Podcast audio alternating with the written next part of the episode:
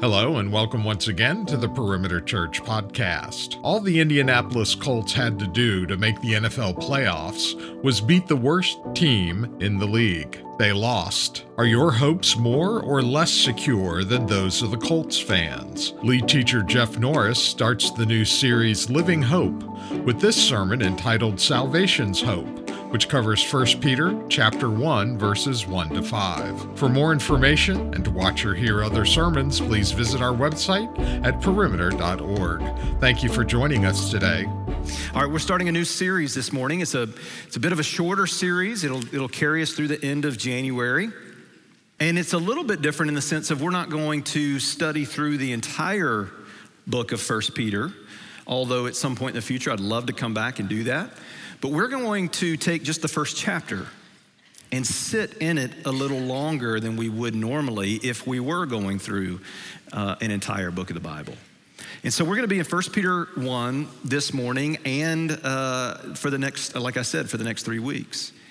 It's my aim that we will get through the first five verses. I'll go ahead and tell you in the nine o'clock, we did not do that.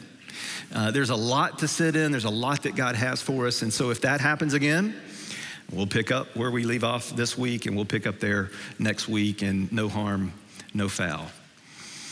But a, a question I want to ask that leads us into where God is taking us in scriptures this morning simply this What would we have if we had no hope? If there were no hope at all for any of us, in any arena of life, in any circumstance, in any situation, there was no hope, what would happen? You know, there was an, an, uh, an author who very famously wrote one time about hell, trying to help people understand what biblically, what we don't know much about heaven or hell, but the Bible speaks about it and try to begin to understand what, what would hell be like? What is it like? And interestingly, the thing that he brought out most in what he wrote was not what you might think. It wasn't the it wasn't fire, it wasn't the pain, it wasn't those types of things. One of the things that he brought out most prominently was that in hell there is no hope. That on this earth, in this life, there's always, regardless of the situation or circumstance, there's always the ability to muster up a glimmer of hope that something will change, that something will be different. But he states that in hell, that glimmer is, is gone. And that the anguish of hell, in part, is that for all of eternity, each time you try to muster up hope, you're quickly reminded it'll never happen. There is no hope. Now, certainly I understand that is a heck of a depressing way to start a sermon. But it leads us into just that question what would we have if we had no hope? I want you to think about Peter, the author of this letter that we're going to be looking at. Peter was an apostle of Jesus, he was one of the 12. Even more than that, he was one of the inner circle of three uh, of the closest friends of Jesus Peter, James, and John. And Peter certainly knew of what it was like to lose hope. Imagine the shame that Peter felt on that Saturday after the Friday of Jesus' death as he begins to recount the three times that he denied him in the courtyard while Jesus was on trial. Um, imagine the suffocating hopelessness that he felt as he probably very uh, aimlessly wandered the streets of Jerusalem trying to find a place to hide after the very one whom he had staked his life on had died.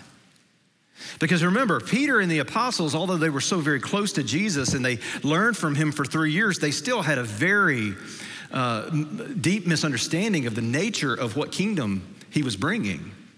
They, they were still operating under the thought process that when the Messiah, the long awaited Savior of Israel, would come, that he would come to deliver Israel militarily, politically, governmentally, that he would march into the seats of power within Rome and overthrow them so that Israel would have back his king. And so Jesus is the king, yes, but their thoughts about Jesus were far too small. They wanted a king over Israel, Jesus is king over all the universe. They wanted a king that would deliver them from uh, political oppression. He wanted to deliver them from the oppression of the enemy, Satan himself, in sin and death, and all the ways in which we are in slavery. And so, because they had uh, misinterpreted the scriptures and misapplied the expectations of the Messiah, when Jesus died, their hopes were dashed. Hopelessly in anguish that the one that we said, yes, this is him, has died. And when Jesus died, Peter's hopes died with him. All the apostles, all the followers. They were so afraid and they were so hopeless that they, they bunkered up in a room and they wouldn't come out and they had the door locked because they thought, we're next. They're going to come kill us because we followed him. And they lived with hopelessness all of the rest of Friday and all of Saturday into Sunday morning. But when Jesus resurrected, all of a sudden, their hopes were resurrected even beyond what they were originally. And what Peter calls in this letter that we're going to look at, he calls it a living hope. In other words, he's saying this I had a hope and it was misplaced and it died. And now I have a better hope and it's living. He's living. And my hope is wrapped up in Him.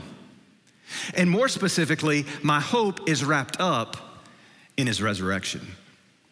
Because through faith in Jesus, what the Bible teaches us is that when we believe upon Christ by faith, that He indwells us, but even more than that, that's amazing, but even more than that, that He imputes to us, that's a big word that means He attributes to us everything that's His as if it were our own His righteousness, all of his holiness in the stance of our standing before God. We're not sinless now, but we will be one day, and he's making us more and more like him.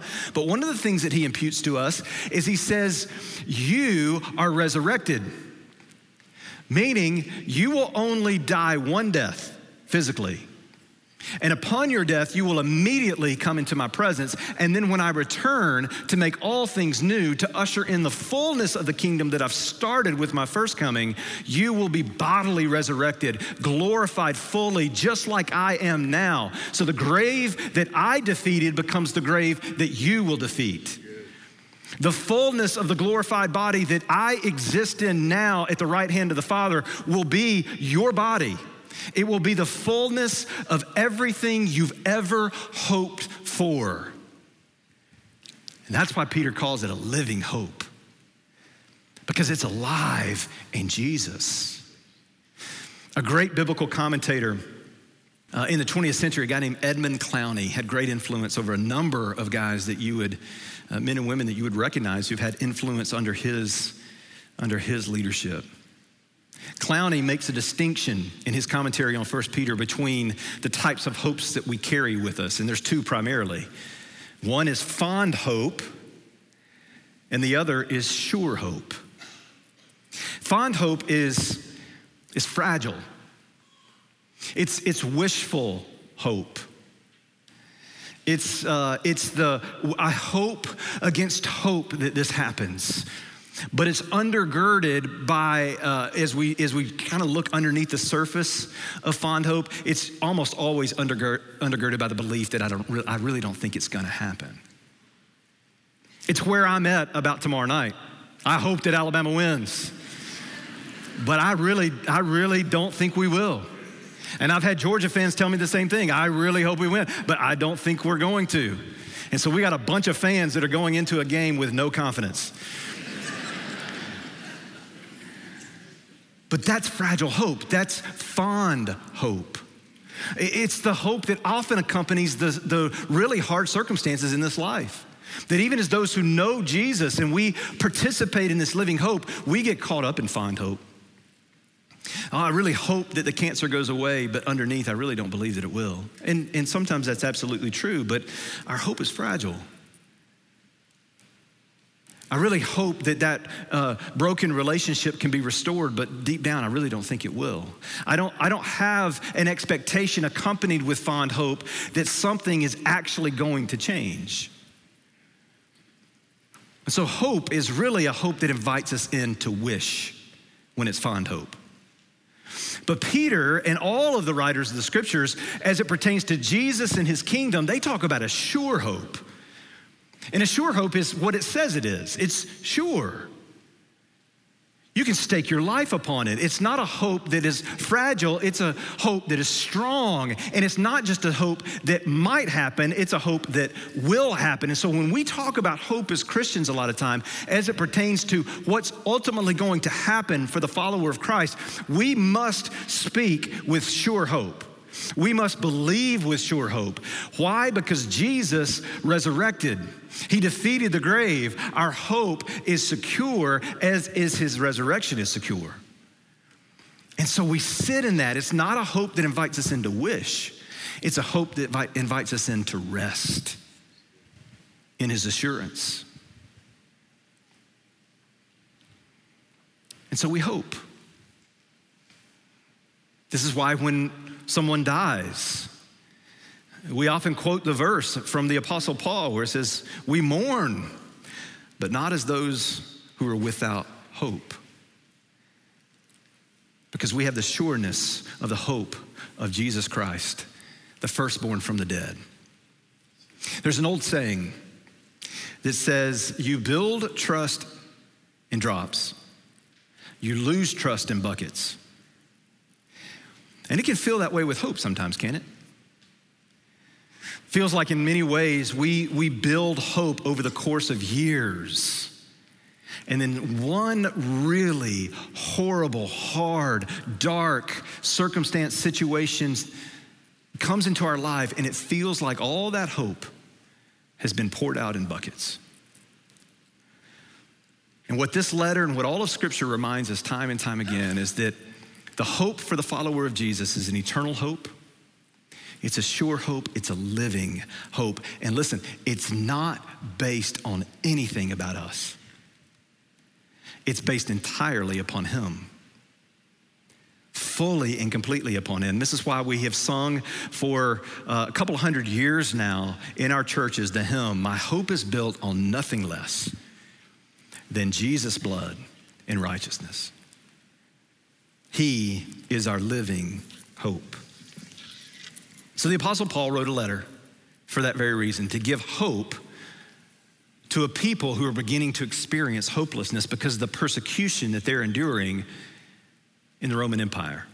He, he writes this letter, uh, I'm going to say 64 AD. We don't know for sure, but it's probably early to mid 60s of the first century which would have been in the as we read through the entire letter and i would encourage you to do so even though we're studying chapter 1 here as you read through the letter you begin to see you see it right at the beginning of the letter and all throughout that these are people who are persecuted. This is most likely happening under uh, the, the very evil rule of nero the roman emperor. And this is the, this is the emperor who infamously uh, took some christians dipped them in tar lit them on fire, impaled them with spears, and set them up in, the, in his garden as lights, torches for his garden. And, and there was incredible persecution in the city of Rome under Nero. Now, Nero was crazy. He was a megalomaniac. He, most likely, most historians agree that he was the one who set Rome on fire so that he could get new buildings out of the city, and then he blamed it on the Christians. He was crazy. But he hated the Christians and he was persecuting them in the city of Rome. Well, that persecution, like waves, ripple waves of when you throw a rock in, the, in, in water, began to move out to the, the outskirts of the kingdom. Such that Peter now is writing to a group of people who are in, back then they called it Asia Minor. Think modern day Turkey in the surrounding area. And he's writing a group of Christians throughout these regions who are beginning to either fear the persecution that's happening in the city of Rome, or even beginning to experience that very same persecution as Nero sends out orders to the various magistrates of the Roman Empire to do the same to Christians there that I'm doing here in the city of Rome. And so, even if you weren't experiencing that persecution yet, you can imagine how debilitating and how hopeless the fear that sets in that this is coming our way. And so, Peter writes this letter for the sole purpose to remind them of the gospel and give them hope. As if to say, if you too are lit on fire and impaled with spears, you don't lose hope. You have a living hope that nothing can touch. Let's read it together. Starting in verse 1, chapter 1 of 1 Peter, verse 1 says this Peter, an apostle of Jesus Christ, to those who are elect exiles of the dispersion in Pontus, Galatia, Cappadocia, Asia, and Bithynia. According to the foreknowledge of God the Father and the sanctification of the Spirit, for obedience to Jesus Christ and for sprinkling with his blood. May grace and peace be multiplied to you. Blessed be the, fa- the God and Father of our Lord Jesus Christ. According to his great mercy, he has caused us to be born again to a living hope through the resurrection from Christ, of Jesus Christ from the dead, to an inheritance that is imperishable, undefiled, and unfading, kept in heaven for you, who by God's power are being guarded through faith for a salvation ready to be revealed in the last time. Father, would you bless the reading and the teaching of your word this morning? Would you give us insight and wisdom through your Holy Spirit? Would you change us and transform us as a result? And would you do it for your glory? We pray. In Jesus' name, amen. There's three questions I'm going to ask this morning that, again, may carry over into next week. But three questions that come out of these first five verses that help us dig into what Peter wants us to see here. The first question is simply this Who are God's people? Who, who is Peter saying, This is who we are? For the original readers, this is who you are. The, the, scriptures, as they have been preserved for us, means this is who we are. If you follow Jesus, if your faith is in Him, what's true of us? Who are we as God's people? And he answers that right off the bat after he says that, hey, it's me, it's Peter, an apostle of Christ. Here's my authority. I'm not just some random guy writing you. I, I'm the one who was commissioned by Christ himself to go and make disciples. So he says that right off the bat, but he quickly moves into this is who you are. I'm an apostle, here's who you are. And he identifies with them. He says two things right off the bat. He says, first, we're exiles in the world. Your translation may say strangers. We're exiles or strangers in the world. And then, secondly, uh, we're, we're dispersed. Your translation may say scattered. So you're strangers and scattered, or exiles and dispersed. This is who we are, all throughout the world. Another way to say it is that we are pilgrim people. We're a people who are pilgrims in this land on a journey, as it were, to a, to a new land, to a new promised land. And, and, immediately, when you hear, if you've been in or around church, if you know your Bible, even if you don't know the Bible that well, you're, you're familiar with that language, promised land, more than likely. And you know that there's a story in the Bible about this guy named Moses that God raised up to lead God's people, the Israelites, out of slavery in Egypt. And that he delivers them from the bondage and the tyranny and the oppression of slavery in Egypt. And he leads them not straight into the promised land, but into the wilderness. And for 40 years, they wander in the wilderness, and they're pilgrims in a foreign land. And He provides for them every step along the way. But they wander around in this foreign land, not as citizens of that land, but as citizens of knowing, hey, we are a people of God, citizens of God. But they keep knowing, they keep understanding from what God tells them that this is going somewhere. There is a promised land that I'm going to bring you into. And so that's history. That's true. That happened. That's reality. But, and so that's an incredible story of how God led the Israelites to what we now know as Israel, the land of Israel. The promised land. But it serves biblically as a foreshadowing that will be true of the greater redemptive narrative the greater story that God's writing for all people. They had, again, they had too small of a picture. They thought God's people were just Israel and that the promised land was just the land of Israel physically on this earth. But what God is trying to help people understand is He's saying, look, I'm going to call people from all tongues, all tribes, all nations, all people groups unto myself through the finished work of Christ. And it's not going to be about a land in the Middle East, it's going to be about this new heavens and the new earth. All things will be made new. And until until I come to do that, you're in the wilderness now. You're pilgrims in this land. This land is what? This land is this earth. You've heard Christians say many times over the years uh, this world is not my home. It's not a pious statement of self righteousness, it's a biblical statement of, of reality. This world is not our home. Our citizenship is not tied to anything here, but tied entirely to heaven and to God into the kingdom that is here in part now that will be in full. And so we're strangers, we're exiles in this land, and God has scattered us all about. He scattered us all throughout the world to be lights in the darkness, to be little kingdom bearers everywhere that we go. We're signposts. Our life is literally a signpost for that kingdom. So that if you come into contact with me, Lord willing, by God's grace and through Christ and the Holy Spirit doing his work through me, you have come in contact with the King. You come in contact with the kingdom of God. You are now seeing what is true now for those who have Christ, but what will be true when he comes again. We're ambassadors for Christ, scattered throughout the earth to drive out darkness through the light of the world, Jesus himself who dwells within us. That's who we are. We're strangers and we're scattered. We're exiles. And what's the second word? We're dispersed. But let me, let me ask you a question. Here's another question to ask. What, what makes us strangers? What makes us exiles?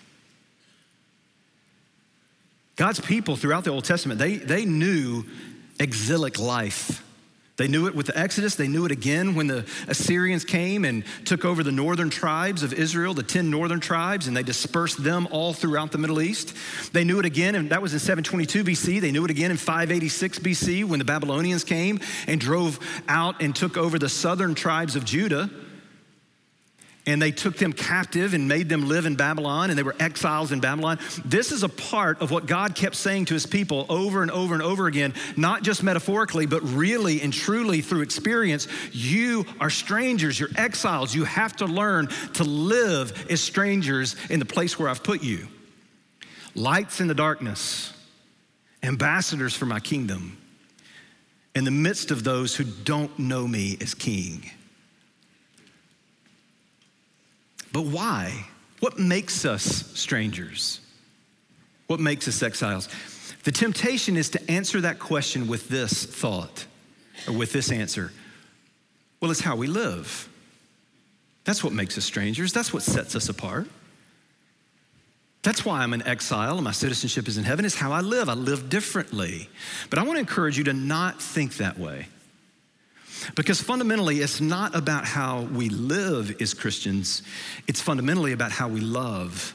And what I mean by that is simply how we love Jesus first and foremost, and then, yes, of course, through the love of Christ in us, how we love others. But it's fundamentally not a behavior issue, it's fundamentally a heart issue.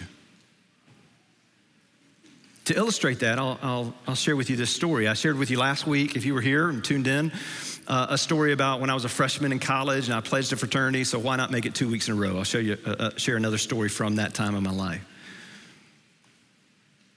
I grew up in a small town, and with that, there were certain things that a small town life in the South affirmed.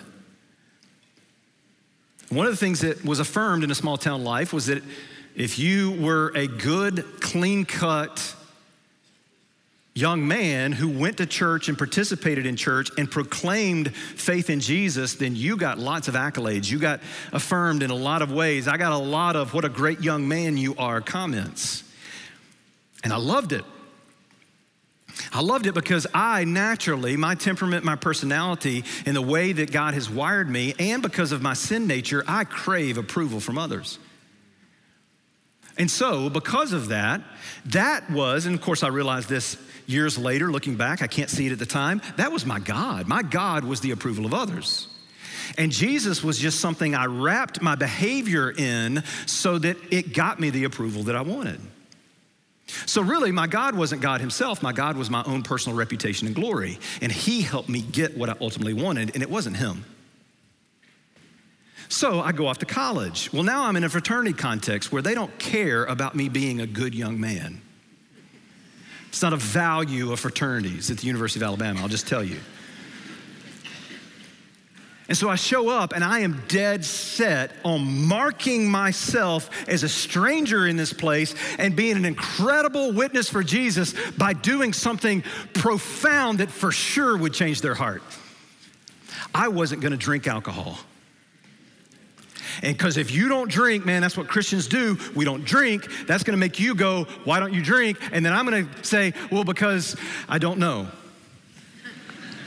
And that literally happened to me. Guy asked me, why don't you drink? You're weird. You're a stranger. Why don't you drink? And I, I literally didn't know what to say. My only answer was because I'm a Christian. And he says, well, that sounds horrible. And I said, you're kind of right. It does sound horrible. But that was all I knew. My only concept was behavior change. That's what's to mark me out in the world. Well, let me tell you, my, my love of Jesus, even though my behavior looked like a Jesus lover at some level, my, my behavior was not, not marked by love of Jesus. It wasn't there. My love of Jesus was about as deep as this paper. So by the time initiation rolls around, almost six months later, and I've just gritted my teeth through all of pledgeship as, this, as the weird dude who doesn't drink, I was tired of not getting affirmed. My God was not being met. My reputation was suffering. Nobody thought I was cool. So on the night of the initiation, I said, forget it. It's not worth it. Love of Jesus is an inch deep at best. Approval of others is way more valuable. And so I got incredibly drunk. And I'll never forget this. This guy, one of my pledge brothers, comes up to me and he puts his arm around me in the midst of our drunken stuporness. And he says, I always knew you were one of us. And in that moment, in the midst of my drunkenness, I sobered up quickly enough to let my heart sink. Because even though I didn't know Jesus very well, I knew him well enough to know something's not right about that. I just, I, I can't even put a finger on it, but I, I don't, I don't, I didn't know the language of the Bible then. I didn't know what to say, but now I can look back on it. I can say, it's because I'm to be an exile, not because of how I live, but because of who I love. And to say it even more biblically centered is I'm to be an exile and a stranger in this world, not because of how I live, but because who loves me. Because my love is fickle, his never, ever stops, ever.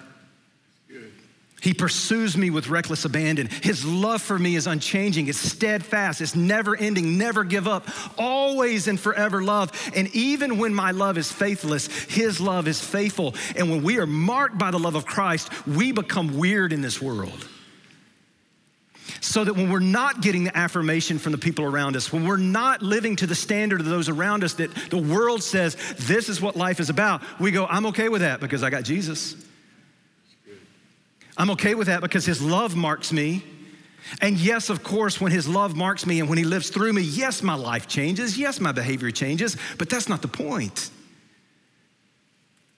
Why are we exiles? Why are we strangers? It's not because of how we live, it's because of who loves us and how we love Him and others in return. And it is a deep, thick, abiding love in Jesus. And so let me tell you something.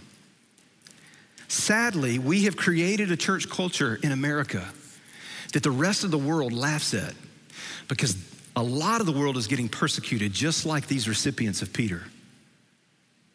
And they look at American Christianity and they literally laugh. They've told me because they see our faith as paper thin.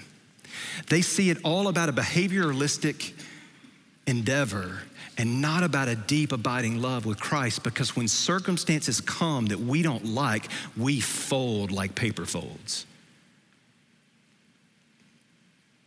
The substance is missing. The deep, abiding love of Christ is missing. We're more concerned with looking Christian than being Christian.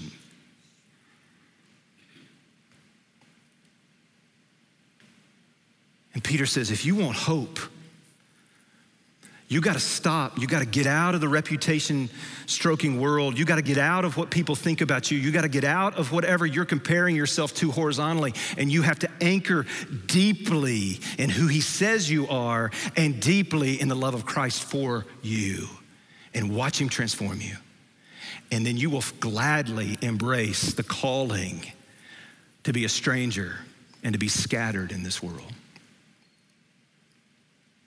This past week, I wrote this on social media as I was processing through all this, as I was remembering my story from the past, and as I was sitting with the Lord, and it just invoked within me just the. Um, the need to kind of confess, but then also just try to speak truth. And then I felt like, and I, I don't know, I hope this was the Lord, because y'all know how I feel about social media, but just thought maybe I'll share this. Maybe I'll share this in a way that can encourage others. So this is what I wrote said, I'm a chronic people pleaser. I love when people think well of me. So when you mix a behavioral centered Christianity with a people pleasing temperament, you end up with a lethal cocktail of pride fueled behavior modification, ultimately driving you farther away from Christ.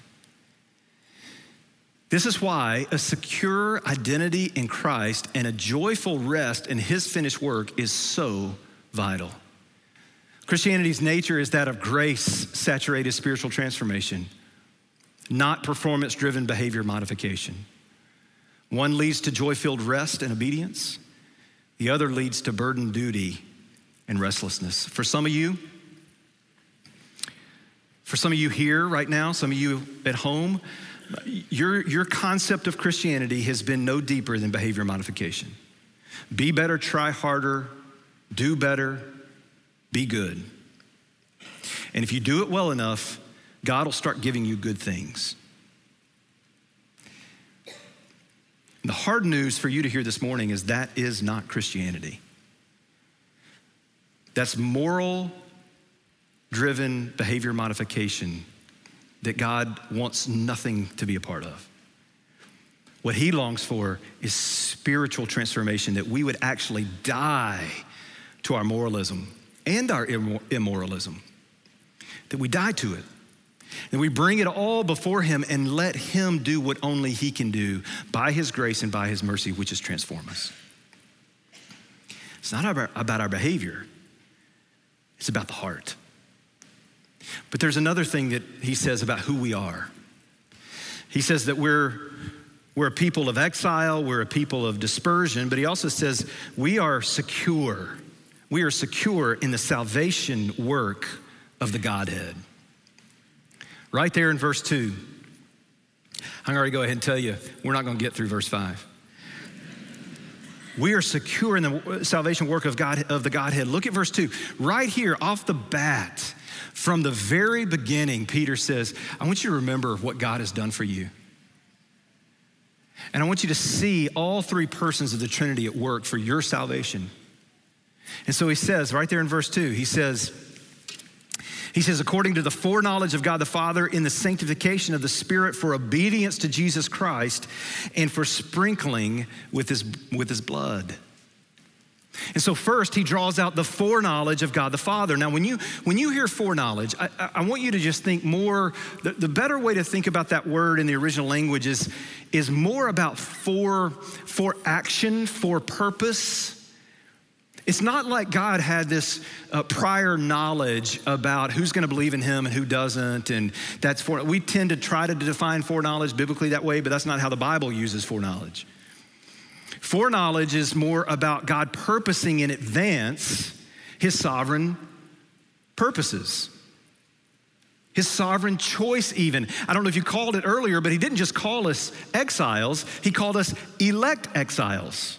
And this makes us incredibly uncomfortable. We know this. When we start talking about election and we talk about the sovereign choice of God, it makes us incredibly uncomfortable. We've talked a lot here before about the reality of when you're dealing with an infinite God with infinite wisdom and who is eternal, who's always been and always will be, who's not created, who is immutable, he never changes. When you're talking about that reality and the things that he creates, and then over here you've got the created, you've got the finite, You've got finite wisdom, finite understanding, finite uh, everything, and you wrap that even in the brokenness of sin that's infected us all.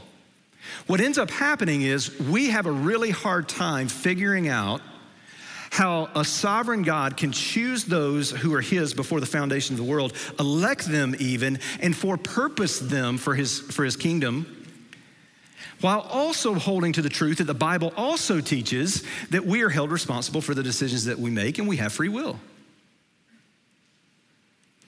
And I'll just go ahead and tell you dig into it, but you're not going to figure it out. It's not going to happen. In fact, the scriptures give us a little bit of a window into the reality that we will spend all of eternity mining the depths of the riches of the wisdom of God. So, in other words, if you die in Christ, you're not going to immediately go into the presence of God and go, man, I see it now. Sovereignty of God, free will of man, totally makes sense instantaneously as soon as I get into heaven. God says, no, no, you're going to actually spend all of eternity figuring that one out. So, what makes us think that on this side of heaven, we're going to figure that out? We're not. But it's actually incredibly, incredibly assuring because if there's a God who sovereignly purpose, purposes, and there's a God who elects, and there's a God who chooses, and there's a God with for-purposing, then that means that there is never one millisecond of my existence knowing Jesus where I can take any pride in anything I've done. None. I can't for one instance say, this is what I did to warrant, warrant salvation. This is what I did to get the approval and the acceptance of God upon me. This is what I put together. God takes that out of the equation. He says, I did it all. And not only did I do it all, I did it before the thought of you was ever in existence. So that in verse three, little precursor to next week, Peter can't even talk about what we have in the living hope that we have without starting with Blessed be the Father of our Lord Jesus Christ, who by his great mercy has caused us to be born again into a living hope. He can't even say the sentence, hey, this is who you are, you're born into a living hope, without prefacing it with, there's a God who purposed this that I have to start off blessing and honoring and praising because it's all his mercy all his mercy. We can't take credit for anything. And when that hits us, when the grace of God in abundance floors us, we worship. Just like Peter worships. Blessed be the God of our Lord Jesus Christ. To you be all glory, honor, and praise. You are the one to whom I will lift up my eyes to the heavens, where my help comes from. And it's not just help to get me through this day, it's help to get me out of hell. It's help to get me out of sin and death and sorrow. It's help to bring me into the eternal presence of God Most High forever and ever and ever. That's why we lift our eyes to the heavens where our help comes from. He is the one. He is the one, not us. It's by His grace, by His mercy, by His love, all for His glory. So, next week, we'll actually get into the hope that's grounded in the goodness of God. Father, would you teach us? Would you teach us how to stand in awe of you because of your great mercy, because of the great love with which you have loved us? Because of the grace, immeasurable and unthinkable as it is, because of the grace that covers every square inch of our lives. Teach us to hope in the secure, eternal hope of Christ, the sure hope based on the resurrection that is now our resurrection. We love you and we thank you, oh God, in Jesus' name. Amen. Let's stand. Let's sing together. You've been listening to the Perimeter Church Sermon Podcast. Perimeter Church is located at the corner of Highway 141 and Old Alabama Road in Johns Creek, Georgia. Please visit our website at www.perimeter.org for more information, to give us your feedback, and to find other sermons from our teaching team. Thanks for making this podcast a part of your day.